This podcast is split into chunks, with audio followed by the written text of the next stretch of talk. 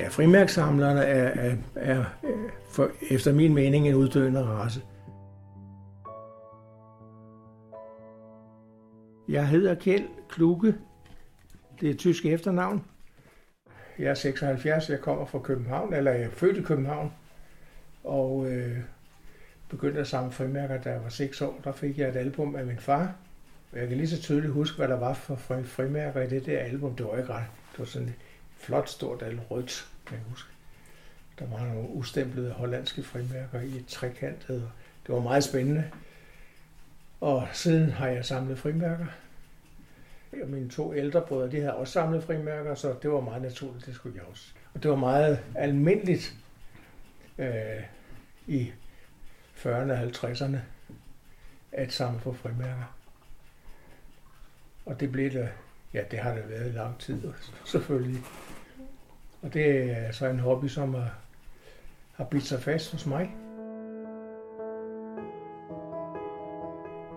Kjeld har firkantede briller, kortklippet gråt hår og blå seler ud over en rødternet skjorte.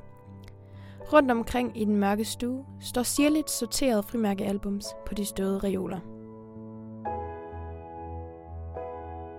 Passionen startede ikke øh, helt, da jeg var 6 år, men den kom jo senere. Mm.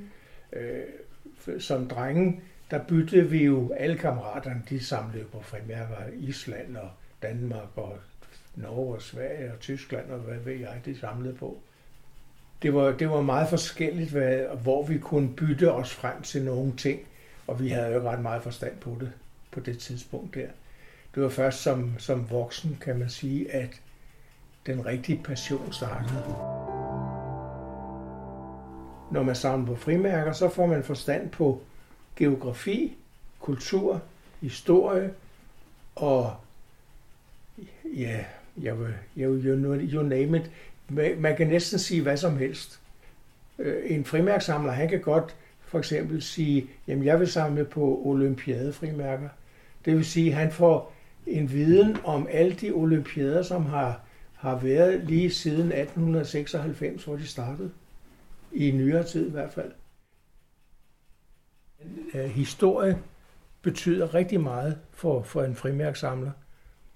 Og frimærksamleren, han får så meget historie ind øh, ved at beskæftige sig med det. Ikke?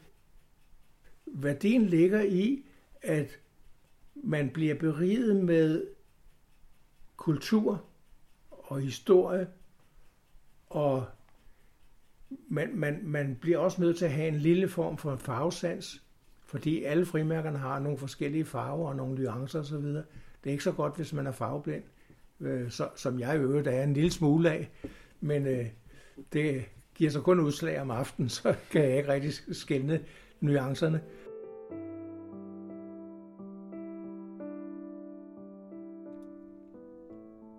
Uret tigger, og stolene knirker i den mørke stue. Kjeld sidder med et album fyldt med frimærker, hvor omridset sirligt er tegnet op på ternet papir. Begejstring for frimærker lyser ud af hans øjne. Ja, men øh, nu skal jeg bare se. Jeg vil lige fortælle om, om, om de ni mærker, der sidder nede i bunden her. Og det er, øh, da Danmark blev befriet i 1945, øh, den 5. maj, der lavede man et overtryk på denne her amerikanerserie, og det her overtryk, det er endnu mere værd end, end, øh, end det øverste her. Så den her side, den er, den er rigtig eftertragtelsesværdig. Så det er meget spændende, meget spændende lige netop det frimærke, jeg har, har sat på der. der, der er jo mange aspekter i det, øh, i at, at, at samle på frimærker.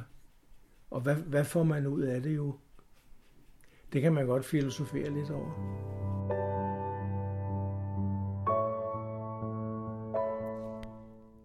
Kjeld Klukke er formand for Hillerød Filatelistklub. De er 60 medlemmer og er Danmarks største. De mødes en gang om ugen og bytter og køber frimærker af hinanden. Det er noget, vi øh, taler øh, om tit i klubben. Hvad, hvordan ser det ud om 10 år? Hvor mange klubber er der tilbage? Situationen er lige nu. Der er, øh, der er vi, vi er jo gamle eller ældre. Øh, de fleste frimærksamlere. der er ikke ret mange unge, der samler på frimærker, og det er svært at få unge til i det hele taget at gå ind i øh, foreningsliv. Øh, og, og, og derfor er det også svært for os at tiltrække unge til, til øh, frimærkeklubberne. Øh, og det er sådan en, en, en, en ting, der forstærker sig selv, fordi hvis der skulle være nogle unge, som kommer og ser sådan nogle gamle hønæsser som mig, så, så siger de, nej, det, det er ikke noget for mig, det her, det gider jeg ikke. Øh, fordi det går ikke stærkt nok og så videre. Men der er masser, øh, som man kan se på, øh, på nettet, og man kan, der er mange, som samler, og som aldrig kommer i en klub, som simpelthen øh, handler på nettet og køber øh, auktioner og så videre. Så der er masser, der samler frimærker, men der er ikke så mange, som har organiseret sig i klubber. Det er svært at, at give den interesse videre til de unge mennesker. Og det er jo også det, vi oplever i klubberne, at uh, vores ungdomsafdeling, de er 65, ikke?